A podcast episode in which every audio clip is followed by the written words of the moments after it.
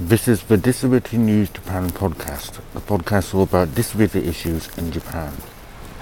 Hello, this is Michael Gillen Peckett recording from Kobe in October, and I'm recording at night and outside, so the audio may not be great.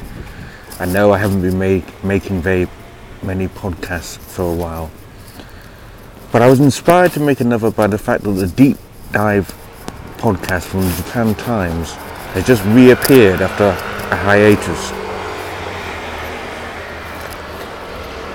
So I just thought I do try to, to keep this going, but what happened recently is not much has been going on and I have a bit of work to do.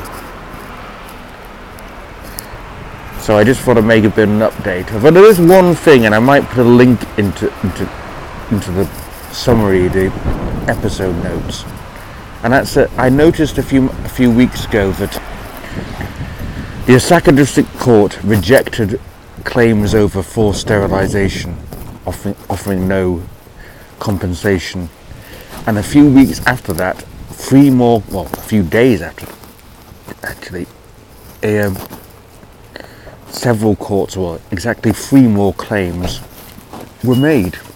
So that's interesting. Anyway, I'm going to try to keep this going.